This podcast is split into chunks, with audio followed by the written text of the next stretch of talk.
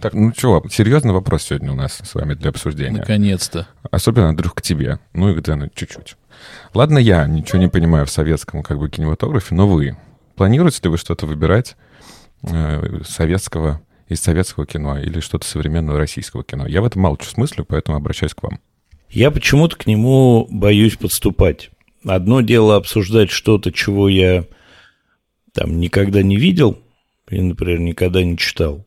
Да, это прикольно. Ты прочитал, посмотрел, составил мнение, пошел. Другое дело, ты обсуждаешь что-то, с чем ты провел там детство, молодость, юность, смотрел много раз, потому что хорошие экранизации мы, конечно, все смотрели, да, и представить какого-нибудь, вот как ты обсуждаешь, э, какого-нибудь Янковского, Абдулова, не знаю, Фараду, еще кого-то.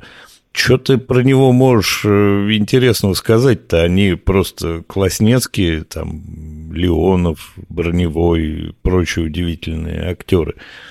И это почему-то чуть-чуть э, отпугивает.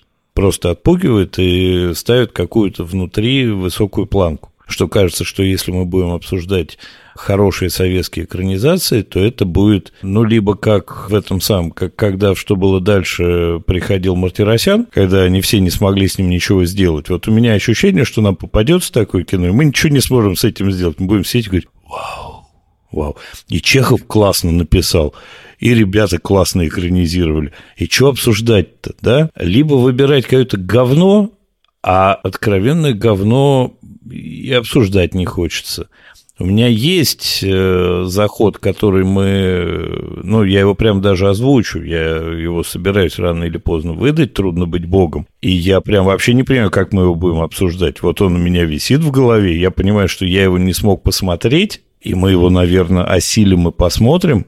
И это будет кровь из глаз, потому что это сложное кино, прямо вот сложное кино при очень легком по написанию э, романе со сложной темой, но он легкий, Стругацкий легко писали все. И как мы его будем обсуждать, я не знаю. Я его очень хочу обсудить, но я его боюсь. А российское современное кино, это же вообще жоп-жопское. Мы вон там в подводке обсуждали Фандорина. Как его обсуждать, если он говно? Если все экранизации Фандорина говно. Это просто стыдно обсуждать. Как-то поэтому с советским кино мне очень сложно. Я его боюсь. Ты боишься, потому что ты его так любишь, или я не до конца понял, или что это настолько великое, что кто мы такие, чтобы его обсуждать? Я его э, люблю и буду не объективен, скорее всего, во многом, да, и будет накладываться не оценка фильма, а оценка детского юношеского восприятия. То есть будет какой-то другой ракурс, другой взгляд, другой срез. И меня это вот останавливает. Но раз тема такая поднялась, то, видимо, придется, придется. Я вообще сейчас в двух шагах от того, чтобы мой выбор сегодняшний не стал российским фильмом. В 50 минутах, я бы даже сказал. Ну, для меня они пролетают как две секундочки буквально с, вами в обществе всегда, забываешь о времени. Э, это я не вам, извините, ошибся, не тем говорю. А, но не буду, наверное, все-таки я сдержусь. Сегодня будет другой выбор. А почему не загадываются у меня советские фильмы, именно советские? Потому что мне все время не хватает, может быть, сил для того, чтобы найти что-то, чтобы я посчитал действительно интересной экранизацией. Вот Андрюха уже коснулся, там, ну, там, Чехова экранизировали, не знаю, Булгакова экранизировали, но все это делается как-то, ну да, хорошо, чаще всего по книге.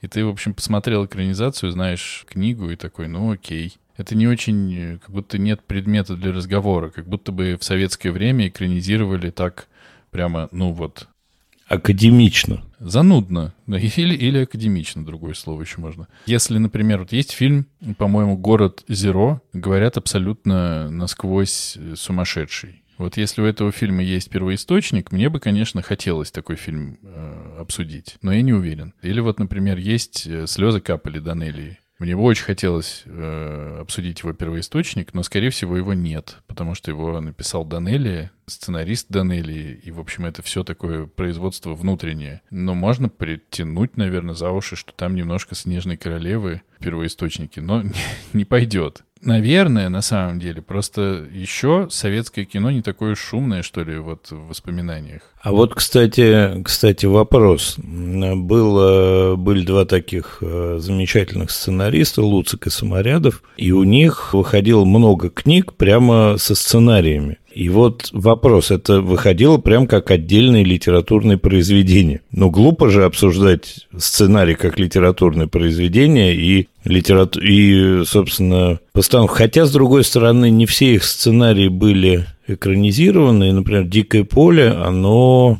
экранизировано круто, и от сценария может быть чем-то отличается. Ну, вот я теряюсь. Дэн правильно говорит, они очень дословно экранизировались. Это правда. Человек-амфибия вообще был недословный. Ну, знаешь, был у нас. Это раннее советское кино. Великая это не трожь, да, мы же про обычные фильмы советские говорим. Не, мы можем, конечно, Дэн нам может э, устроить, например, э, Чапаева, потому что, очевидно, в романе Фурманова Чапаев написано не так. Очевидно просто. Но я так не хочу читать роман Фурманова Чапаев, вы не поверите. Может быть, еще вопрос в том, что Э, с американскими, европейскими и любыми там не нашими фильмами так не так много всего связано. Ну, то есть, ну, будешь ты читать про южанина в гражданской войне, ну, будешь про северянина читать и смотреть фильм. Ну, пофигу, в принципе. Ну да, это просто разные люди, ты там можешь смотреть за историей. А тут Чапаев. Вроде и кино классное, но вроде и все не, не, не так однозначно. И вот Андрюха правильно говорит, не хочешь, не хочешь читать ты Фурманова. Это вот часть истории, которая неоднозначная, которая дергает, цепляет. Но, может быть, это неправильно. И вот на самом деле, пока мы сейчас говорим, я вспоминаю, что, ну, вообще-то экранизация, конечно, до, до хрена, которые даже вот на уровне обсуждения, ну, вот «Республика Шкит». Экранизация? Экранизация. Крутая? Крутая. Уверен, что она не такая, как... Не, не такая, но очень близко к Пантелееву. Ну, очень, очень близкая, но тем не менее ты берешь там Юрского и, скорее всего, выясняешь, что Юрский всю роль э, переписал или сделал ее такой, какая она есть. Ну, куча всего. Но мне кажется, конечно, надо к этому возвращаться, и мы вернемся. Артур, а вот с тобой-то что? А со мной все очень просто. Я, я просто практически все э, выборы, которые я делаю, я все же советую то, что я смотрел или читал, или мне нравится или книга и фильм, или то и другое. А с советским кино у меня все очень фигово в, в том плане, что я совсем мало его смотрел. Понятно, что я видел, наверное, все какие-то основные, вот мы с вами обсуждали, что на Новый год показывается и на, на другие какие-то праздники. Но вот сказать, что есть какой-то прям вот, ну, мой любимый советский фильм, я бы очень хотел с вами обсудить. Такие есть фильмы, но как будто они не имеют первоисточник, там, я не знаю, это служебный роман и «Любовь и голуби», как будто они все все же э, по оригинальным сценариям. Есть у меня один в, в загашнике, даже черно-белый, но он при этом экранизация английского романа. Поэтому как-то вернемся. Я, то есть, не, не чувствую здесь какой-то вот э, все же достаточной, ну, не экспертизы, это будет неправильно. То есть нет насмотренности, чтобы что-то прям классное. Я знаю, что дофига всего, э, я вспоминал даже, там, я не знаю, и «Градомарин вперед», и «Шкит» ты упомянул, и что только нет. Но я их либо не видел, либо они не нравятся, а выбирать, чтобы нас побесить, пока я еще не дошел до этого. А есть же еще экранизации не русских книг, Простите, вот, вот, то, что, да, да-да-да. Да, ну вот. Как один такой у меня есть выбор, потому что я очень люблю этот фильм. Есть же это самое, «Десять негритят», там как раз и Друбич, который мы упоминали. Ну, вот снял, снял ты, поэтому теперь выбирать не буду, да, но это как раз то, что я смотрел, и это прям меня прям поразило. Не, не с точки зрения как фильм, а именно с точки зрения как вот сюжет повернулся. Я, кстати, пару лет назад пересматривал, и, конечно, мои детские воспоминания сильно лучше, чем фильм на самом деле. Вот. А что касается русского кино современного, ну, как-то очень тяжело мне дается в плане выбранных тем. Когда ты выглядываешь из окна и так все видишь, вот, вот эту вот тяжесть э, бытия, не хочется как будто туда углубляться. Ну, Дэн пытался в нас всунуть сердце Пармы, но успел сам посмотреть до этого, и понял, что нет, эту экранизацию обсуждать стыдно. Это как, как вот те самые выпуски, за которыми наши поклонники могли бы гоняться, да, пытаться найти. А вот и был такой загадочный выпуск «Сердце Пармы» и «Сумерки», но мы не скажем, какие. Можем постановить, что русско-советскому э, фильму оказаться в будущем в наших Да-да, тут, тут мне кажется, что у нас нет ни у кого предубеждения, и скорее я, конечно, бы на вас хотел переложить эту ответственность, как вот вы выбираете какие-то очень классические фильмы, э, типа, я не знаю, «Одиссея», «Мухи», э, которые обязательно надо посмотреть, ну, просто сам ты до них не дойдешь, поэтому перекладываю на вас эту ответственность. А я вас буду современному. При всем при этом э, пионером и застрельщиком в, в советском кино то ты уже стал. Я намекал вам, да, как бы, ну вот, ребят, ну что, ну нет. Если вы не будете загадывать, вас каждый раз ждет выбор уровня человека-амфибии. Я в этом ноль, потому что... Это как, как в анекдоте. Чем могу, чем могу.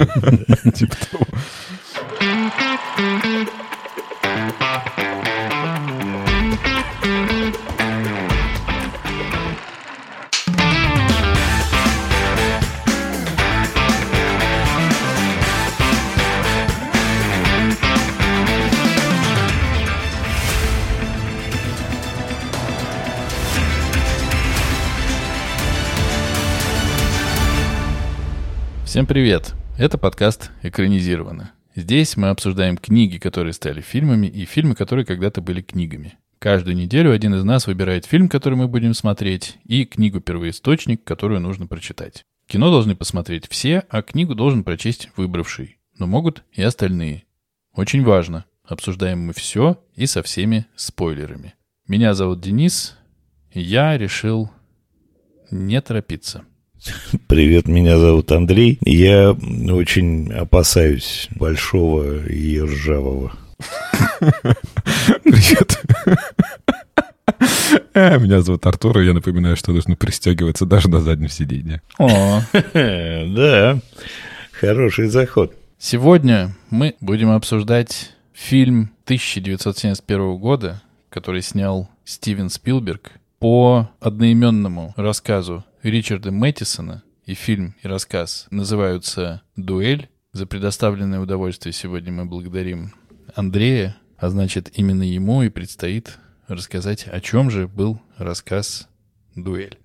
Так как про рассказ рассказывать будет а, в этот раз прямо предельно просто, этот пересказ, я думаю, войдет в аналы краткости и простости.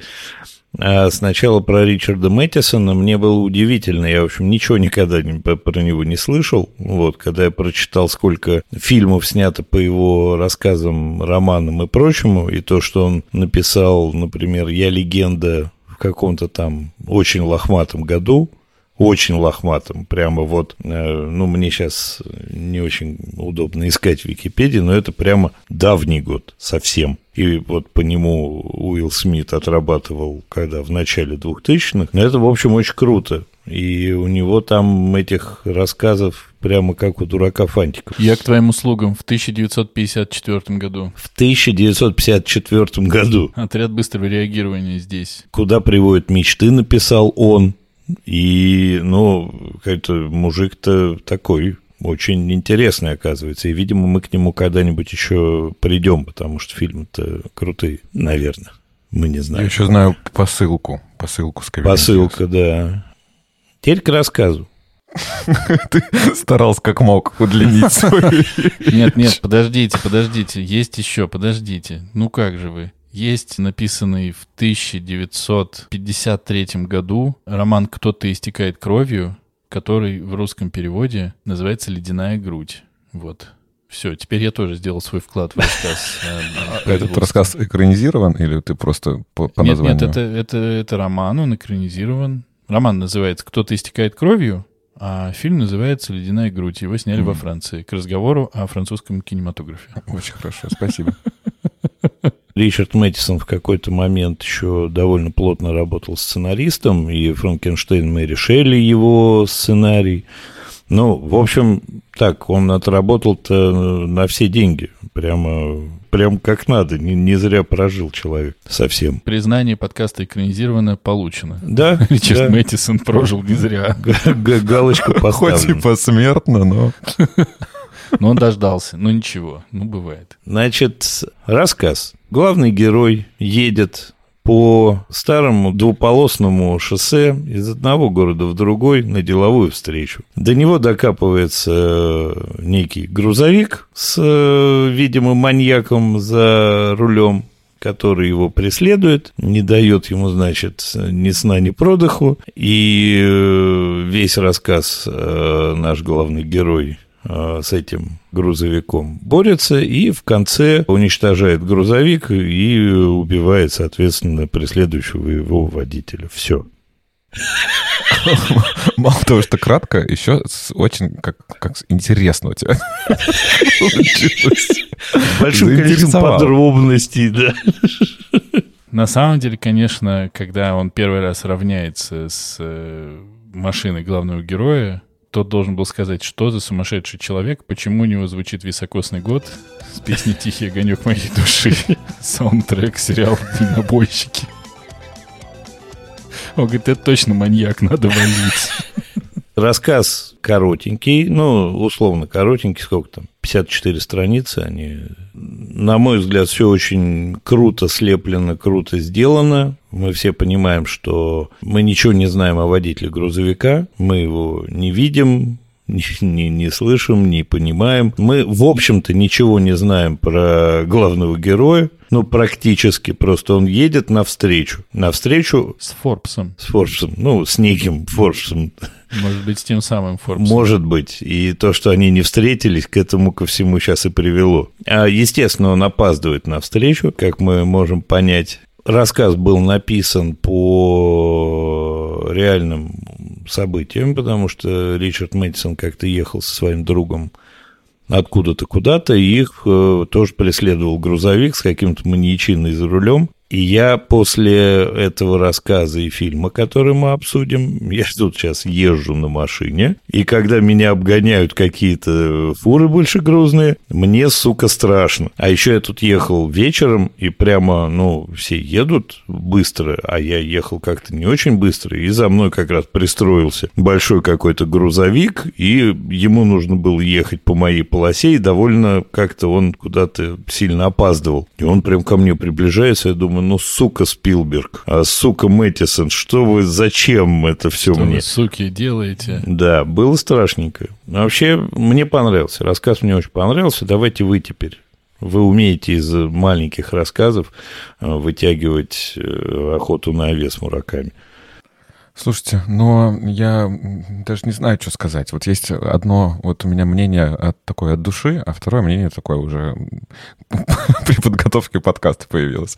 От души, вот мне вообще не понравилось. Вот, вот я просто потерял время. Ну, так, так мне прям жалко было все.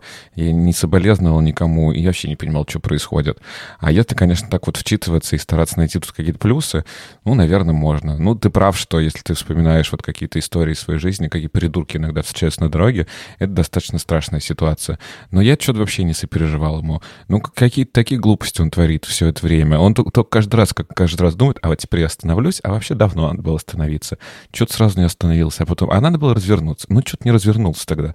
Ну, то есть, честно, вот есть такое понятие, как, знаете, Мэри Сью и Марти Сью, да, это такие герои, дебилы, вот, которым как бы все вот помогает. То есть сама ситуация, что тебе на дороге какой-то придурок попался, и это опасно для твоей жизни, ситуация очень страшная. И вот как бы завязка, сама идея мне нравится. Но когда ты читаешь, ты уже, да плевать уже, ну сбейте его. Ну типа ты ничего про него не знаешь. Куда он едет, почему.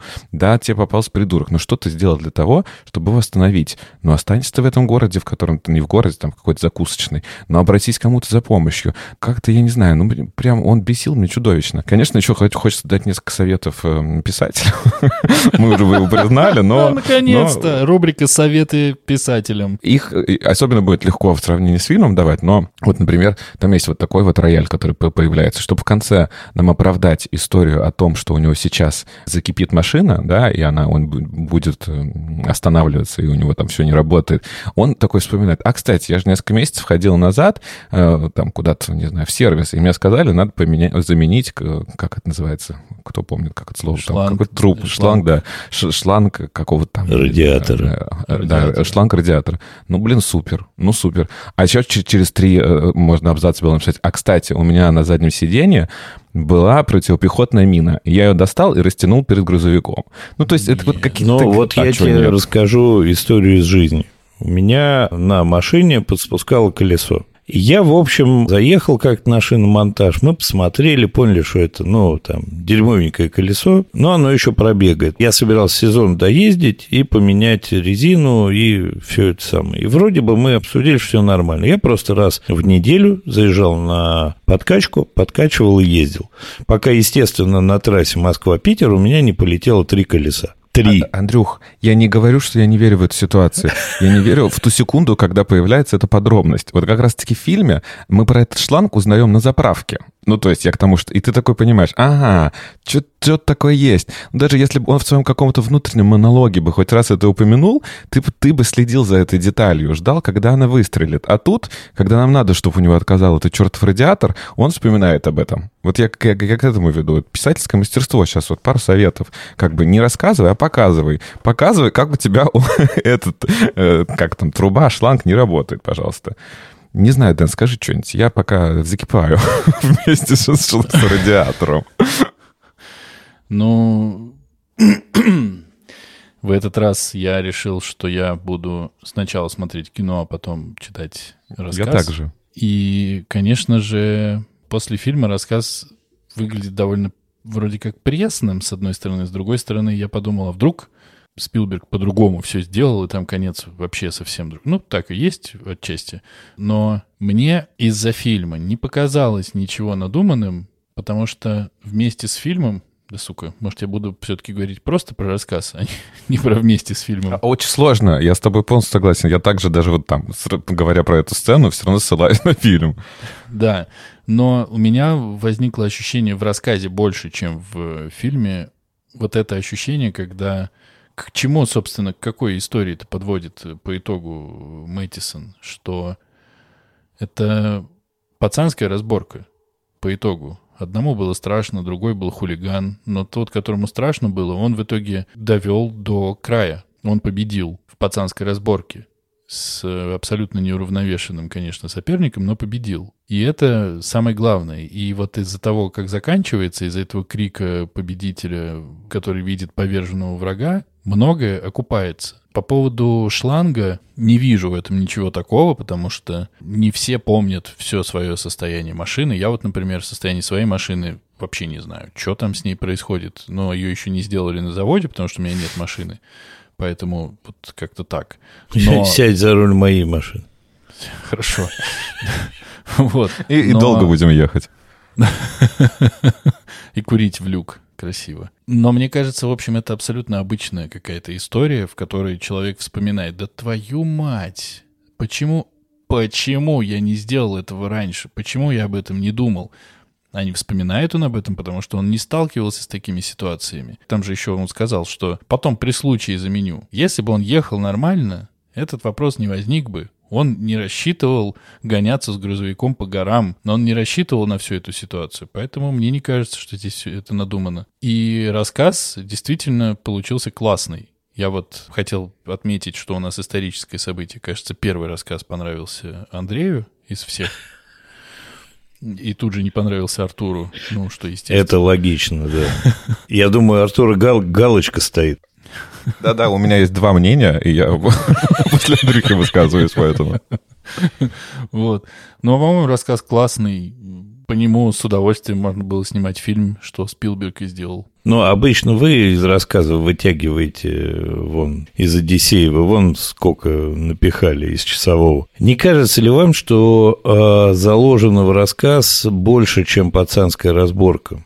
И в рассказ, и в фильм, на самом деле, что вот этот грузовик – это олицетворение некой тупой, безжалостной судьбы, которая вообще вокруг человека есть. Он с этой судьбой вступает в какое-то взаимодействие, и она неотвратима, она а, жестка, безжалостна, и но ты можешь э, своими действиями изменить свое положение в этой истории может быть рассказ и фильм глубже, чем просто э, пацанская разборка. Ты знаешь, Андрюх, я тоже думал об этом, но нашел себе ответ. Там прочитал какое-то количество рецензий, э, и в одной из рецензий говорилось, что там есть несколько очень известных того же времени фильмов, там типа «Грузовики» или «Кристина» по Стивену Кингу, где тачка представляется просто каким-то одушевленным, ну, неодушевленным предметом. То есть как бы за рулем этих тачек нет ничего. Это просто реально как бы рок, взбесившаяся какая-то э, сила, которая на тебя идет, и ты от нее не можешь убежать. Но так как здесь все же присутствует фигура э, водителя, и более того, у него даже есть имя, да, оно созвучно, да, киллеру, что убийце, но все же так как здесь есть человек, мне так перестало казаться. Ну и плюс, что самое важное, как будто бы в названии есть некий ответ. То есть все же дуэль — это противостояние двух равноправных там, человеков, людей, машин. Поэтому как-то я не стал это воспринимать как судьбу. То есть для меня это просто как случай вот встречи придурка на дороге. Меня вот это единственное расстроило в книге, что действительно слили водителя. С одной стороны слили, с другой стороны не рассказали, кто он, но совершенно точно это человек. И это а почему слили? Обидно. Потому что он его видел. Но он не видел его лицо. Он также там, ну, он видел какое-то там прям квадратное лицо, ру... Но он его не опознал. Нет. Он его не опознал и в книге тоже. И в кафе он его не видел. Он, тем не менее, все равно чуть более человечился. В фильме это было сделано более страшно, мне кажется. У меня все равно самое большое ощущение — это это какого-то такого здорового хулигана, который приходит и просто тебя зачем-то начинает уничтожать. Зачем, непонятно, но он это делает, и вдруг внезапно оказывается, что все может быть не так просто. А еще ощущение какого-то загнанного кролика, которого, ну вот, который может, видимо, в углу, когда его оттуда не, не выпускают, вот он вот что-то делает такое, что от него совершенно никто не ожидал. Я как-то видел крысу, которая от страха, когда меня увидела, не потому что я страшная, а потому что неожиданно было, она аж на лестнице подпрыгнула, она сидела на лестнице, увидела меня, подпрыгнула на месте, мне кажется, сантиметров на 60. Ну, могут крысы От, от неожиданности, да, думаешь? Это был, как вас, сплинтер. Да. Не знаю, мне вот в этот раз очень забавно, конечно, сколько мы вытягиваем обычно из рассказа, но мы вытягиваем все же из более философских каких-то историй, а здесь, сука, гонка на выживание. Это... Слушай, мне все равно нравится ваша мысль про вот это вот, про мужское, что, что да, повер... как бы повернуть врага. Это как бы классно, и, наверное, это тоже показывает, как каждый, кто бы из нас поступил. Я бы точно как бы на первой остановке спрятался и не стал бы как бы рисковать. Ну, то есть это себе немножко дороже. Но, видимо, тут, правда, в нем заграло что-то мужское. Есть еще одна очень хорошая мысль, э, которой нету совсем э, в фильме, и я все время что-то пытаюсь найти тут современное. Понятно, что и весь фильм современный, это может произойти и сейчас, но да, там с помощью мобильных телефонов и камер ты можешь как-то выйти из этой ситуации по-другому. Там немножко про экологию упоминается, и это всегда приятно видеть, тем более вот в 50-х годах, да, он там и говорит про эту трубу, э, и обращает внимание, как на обочине э, куча мусора. Вот какая-то такая одна мысль, которая меня немножко, ну, зацепила, сильное слово, но которой я зацепился. То есть это рассказ о том, как два мужика бьются за экологию.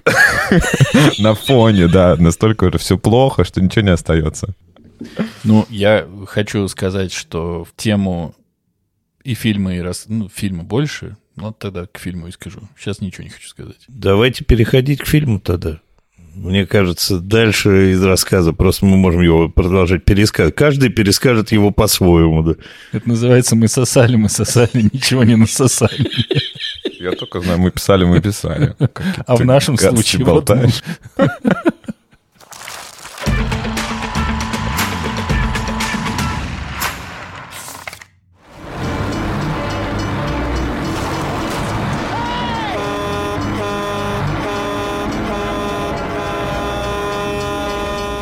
Смотрите, если э, Андрюхе сегодня удалось сделать очень короткий пересказ первоисточника, то сегодня я буду еще короче. Фильм снят Стивеном Спилбергом в 1971 году, насколько я помню. И это практически дословная экранизация рассказа.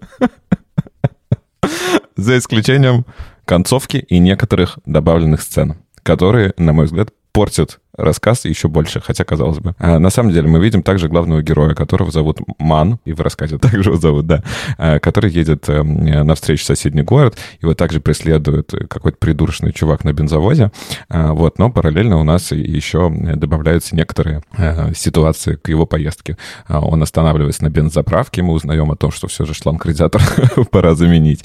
Один раз ему надо прийти на выручку бедным детям, которые застряли в школьном автобусе, помочь толкнуть этот автобус, чтобы он завелся. И достаточно сильно отличается концовка, если в рассказе он все же хитростью э, свалил э, этот грузовик э, с горы, то в фильме это в прямом смысле было такое противостояние, дуэль, когда одна машина ехала на другое, но наш классный водитель смог поставить саквояж на педаль газа и вылезти из машины, и тем самым не пострадал.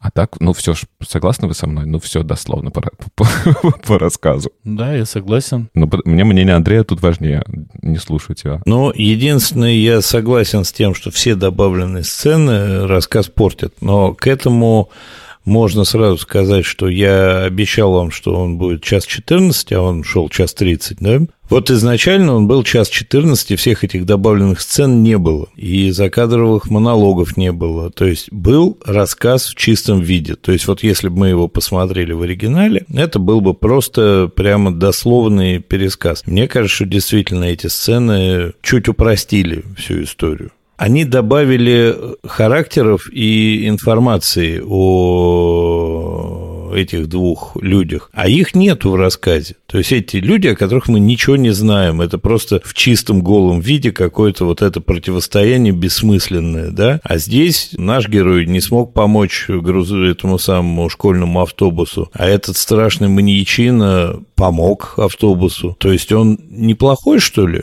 Или он плохой? Он какой вообще? Может, там какая-то еще должна в этом быть мысль, я не знаю. Но при этом он зачем-то, водитель бензовоза, ушатывает э, бабушку со змеями, которая зачем-то разводит змей, живет рядом с телефонной будкой, единственной в, на этой дороге. И это вообще непонятный персонаж. И тут он пытается этот бензовоз всех убить. Прям вот фактически физически не противодействием машин, ну прям за человеками гоняется и мог бы и задавить их всех. Ну какая-то вот хрень. Брень. Я не согласен. Сцены эти не лишние. Точнее, я представляю, как это было. Был первый полный метр у одного там э, Стиви Спилберга. Он же изначально хотел написать вообще бездиаложное кино.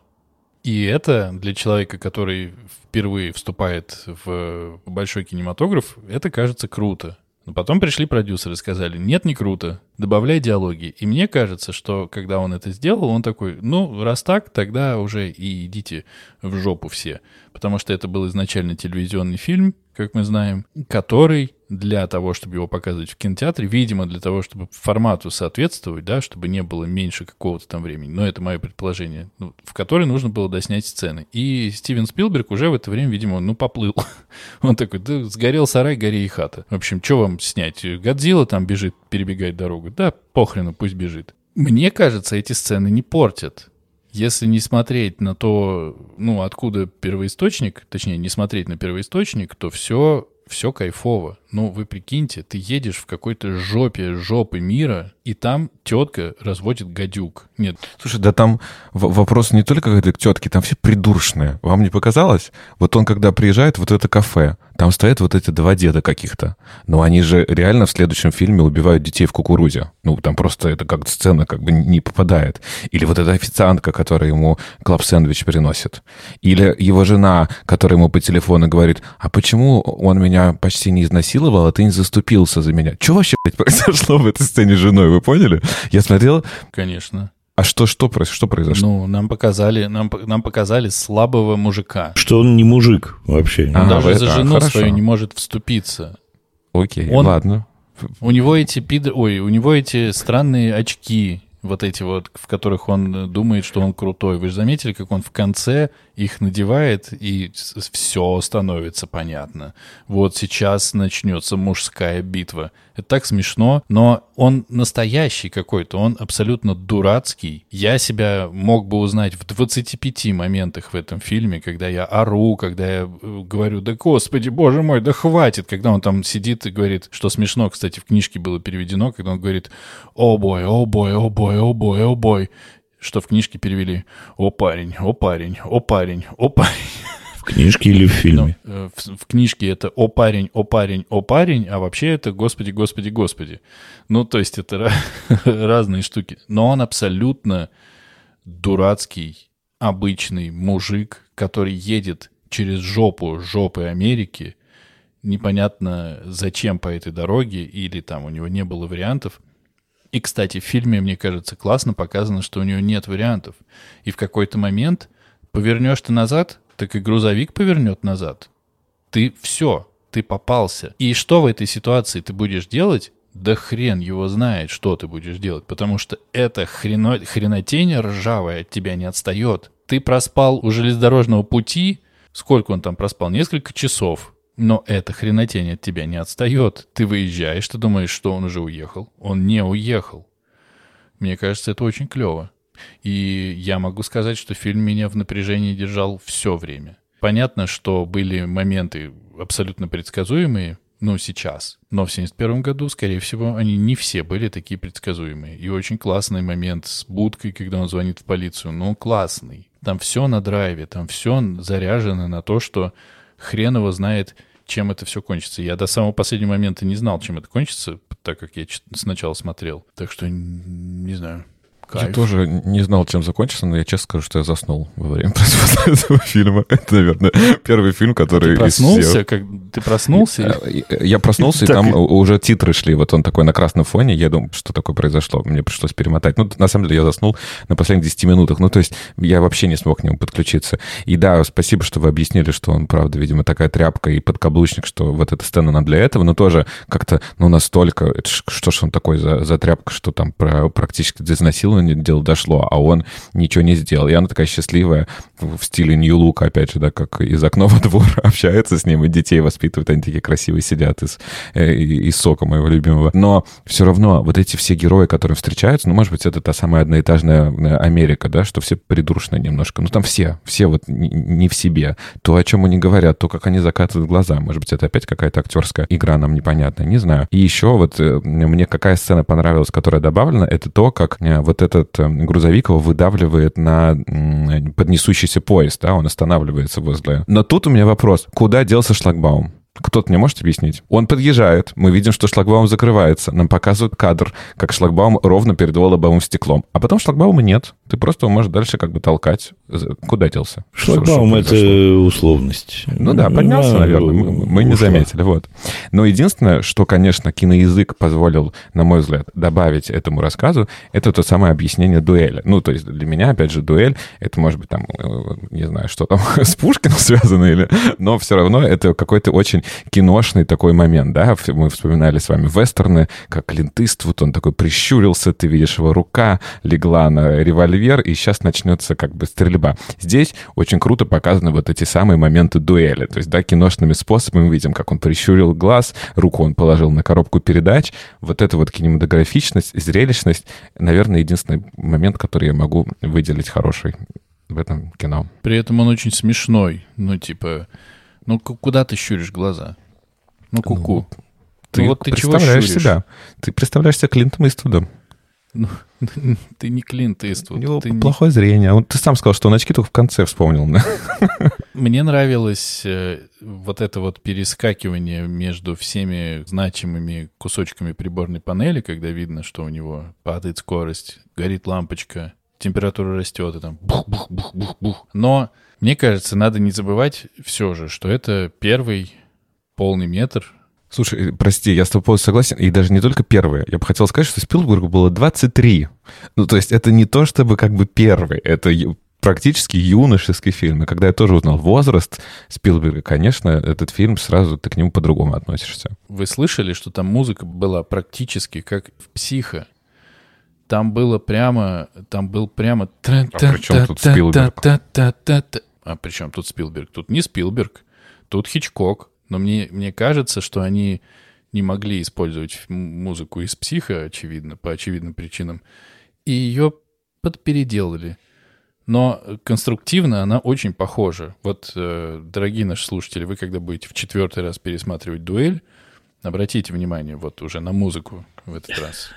А из маленьких деталей я э, понял, откуда взялись грузовики в «Безумном Максе. Дорога ярости». Это вот прямо этот бензовоз, прямо оттуда. Не хватало еще этих самых э, чуваков на мотоциклах э, с ирокезами и рокерскими какими-то хренями, шлемами и прочей фигней. Сам образ вот этого грузовика какого-то ужасно ржавого, да, с этой надписью «Огнеопасно», но которая уже стерлась, и так не, не только стерлась, но и прогорела.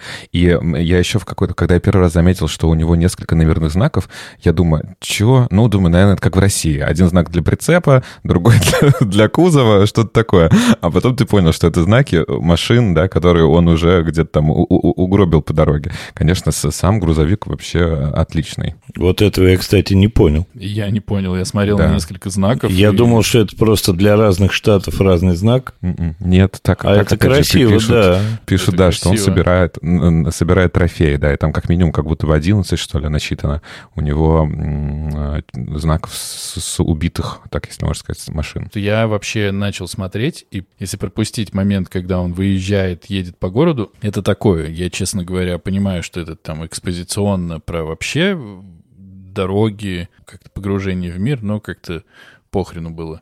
Но момент, когда он его обгоняет, пытается обогнать, и тот его э, водитель грузовика ему рукой показывает «проезжай», и наш начинает ехать, и он понимает, что он выехал навстречу, навстречу другой машине, это круто. Это прямо круто. Угу. И, кстати, прямо этот же момент есть еще в рассказе. И вот я думал, что это тоже будет находка кино, но в рассказе, конечно, там нет такой динамики. Кино в этом плане выигрывает. И еще, вообще-то, он очень классно снят. Это же дико изобретательно.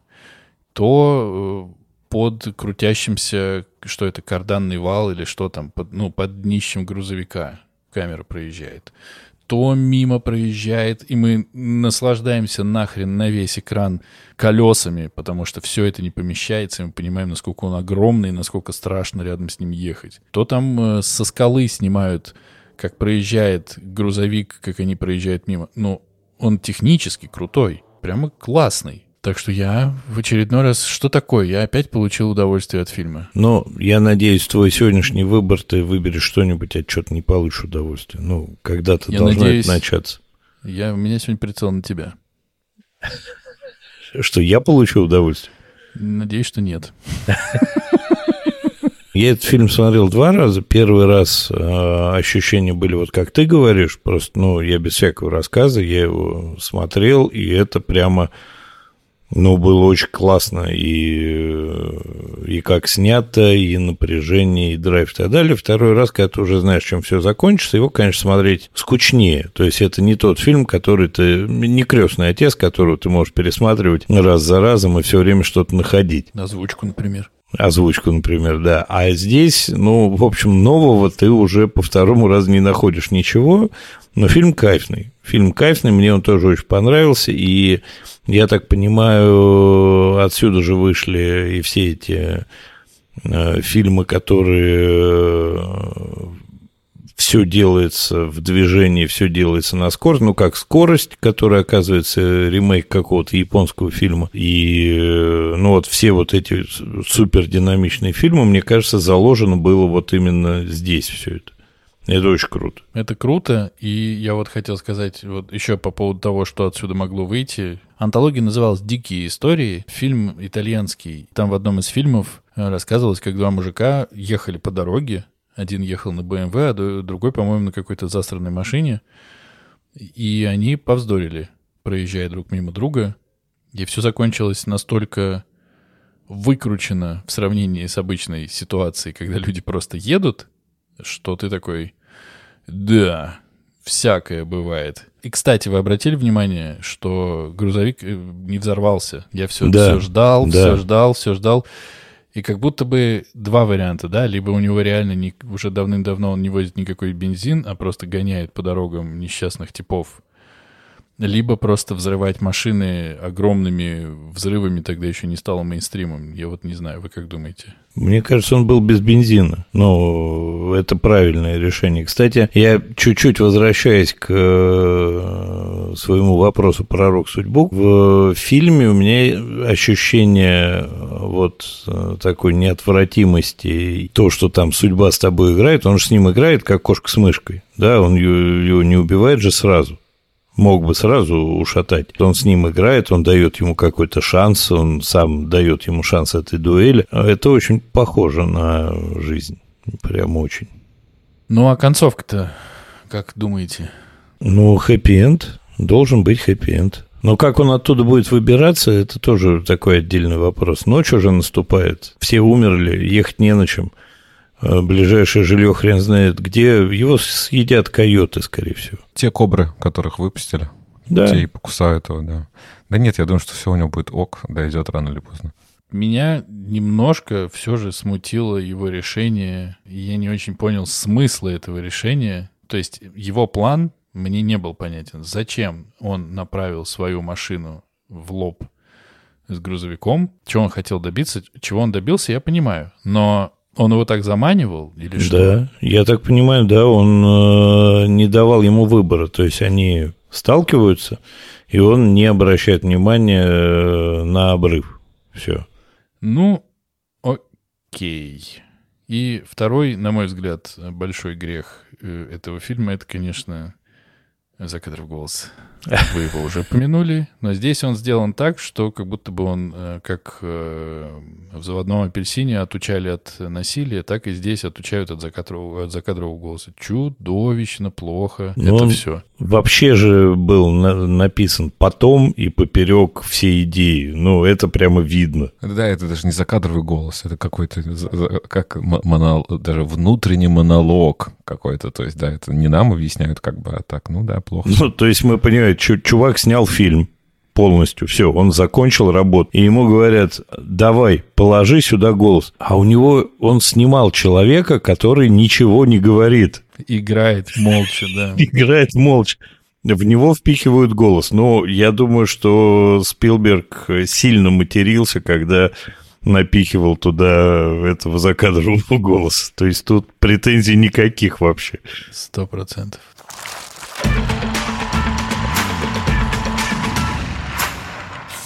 Ну, давайте к рекомендациям, как мне кажется. Тебе правильно кажется, ковбой?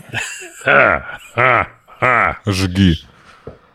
Значит, э, ну, Ричарда Мэттисона я рекомендую всем, включая себя, почитать, учитывая, сколько он всего написал, что потом было экранизировано. Ну, так, чтобы это читать обязательно, таки нет, но в целях развития личности и в целях получения некого более расширенного кругозора, наверное, стоит. А фильм смотреть обязательно. Фильм э, знаковый, фильм классный, и Спилберг Спилберг э, – это вам не Харрисон Форд. Я не советую ни рассказ, ни кино. Ну, если, опять же, все прям вообще посмотрели или любите вот какие-то роуд-хоррор-муви, наверное, посмотрите. Я не знаю, для чего это стоит смотреть. Это меня не зацепило, по крайней мере я не вижу здесь каких-то очень важных штук. Для меня это не входит все же какой-то классический пласт кино, поэтому как будто можно смело пропустить. Ну, вообще еще так, на минуточку, фильм был снят за 13 дней, причем на 3 дня Спилберг э, перед, передавил срок, ему 10 давали. Нет, сам... нет, это как раз-таки да, возраст, когда читаешь все эти факты, это просто поразительно. Как бы там 13 дней, ты, как бы вы перекрывали, я не знаю, какие-то километры дорог, да, как это все успели снять, столько всего. Как бы технически, э, опять же, с учетом возраста, это просто изумительно. Но вот с точки зрения драматургии, ну, я, к сожалению, мимо прошел. Ну, и э, еще тоже надо понимать, что при затратах там 300 тысяч, что ли, да, э, сборы 7 миллионов, ну, в общем, люди-то его приняли с большим воодушевлением, фильм-то. Да нет, ну это, это аттракцион. Это очень круто и очень хорошо работает. Действительно, на один раз. А это как этот самый, как поезд братьев Люмьер. Ну да. Рассказ ну, в этот раз, ну, читайте, не читайте, в целом, наверное, читайте. Я же за рассказы здесь э, топлю. Поэтому, конечно, читать, читать. Всем рекомендую. Вот. Ну, а учитывая, какой классный дядька все это написал, почитайте и все остальное. Вроде бы, кстати, ну, перевод был приятный достаточно такой, кроме «О, парень, о, парень». Ну, Ты о, сразу парень». начинаешь задумываться, если убой они перевели как парень, что там еще напереводили. Но, но, с другой стороны, ты понимаешь, что часто же, если ну, рассказы переводят другие люди, не те, которые переводят большие какие-то форматы. И перево- переводят, как перевели. Короче, рассказ читайте, кино, блин, ну это первый фильм Спилберга, конечно, смотреть. Однозначно. Кайфовать. Вот мы вам рассказали пол- полтора факта, поэтому обязательно, вас, вооружившись всем этим, смотрите, получите удовольствие.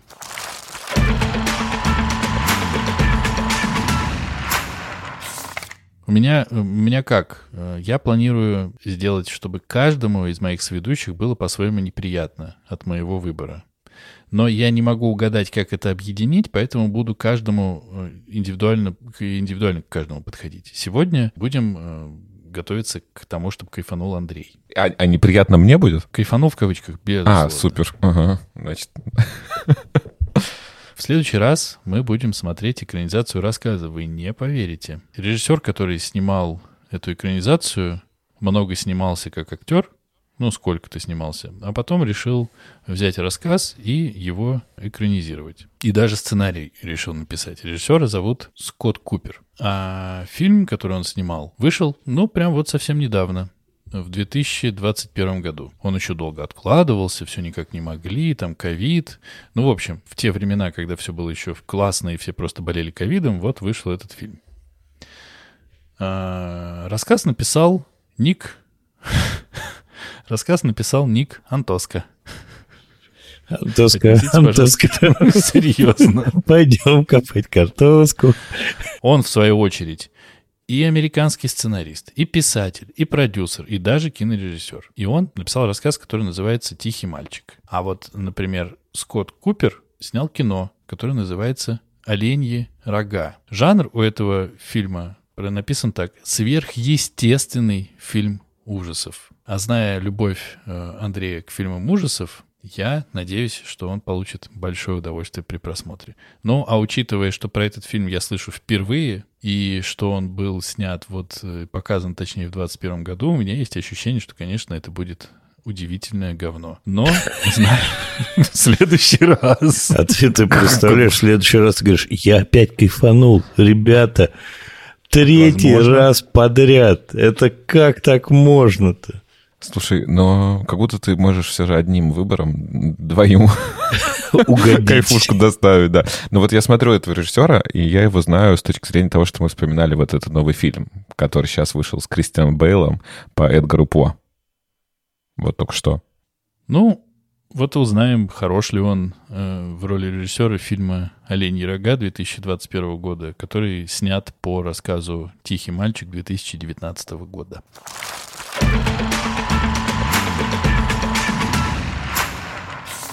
А я напоминаю, что нас можно слушать на любой удобной подкаст-платформе. Подписывайтесь э, на нас на Apple подкастах, ставьте 5 звездочек и пишите свои комментарии. Подписывайтесь на нас на Яндекс Музыке и ставьте сердечко. А также приходите к нам в наши группы в Инстаграме и Телеграме, где мы обсуждаем много всего интересного. На сегодня у нас все. Всем пока.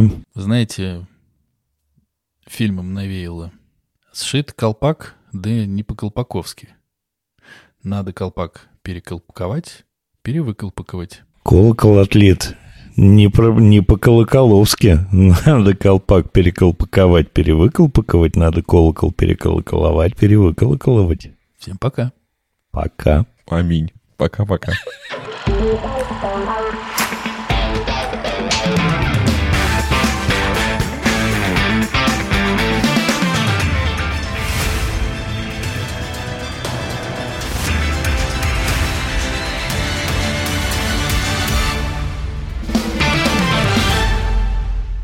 А я напоминаю всем, что нас можно слушать на любой удобной подкаст-платформе. Подписывайтесь на нас и ставьте 5 звездочек и пишите комментарии на Яндекс. А я напоминаю... Так надо оставить. И на этом на Яндекс. О, о бой, о бой, о бой. О, о, парень, о, парень, о, парень.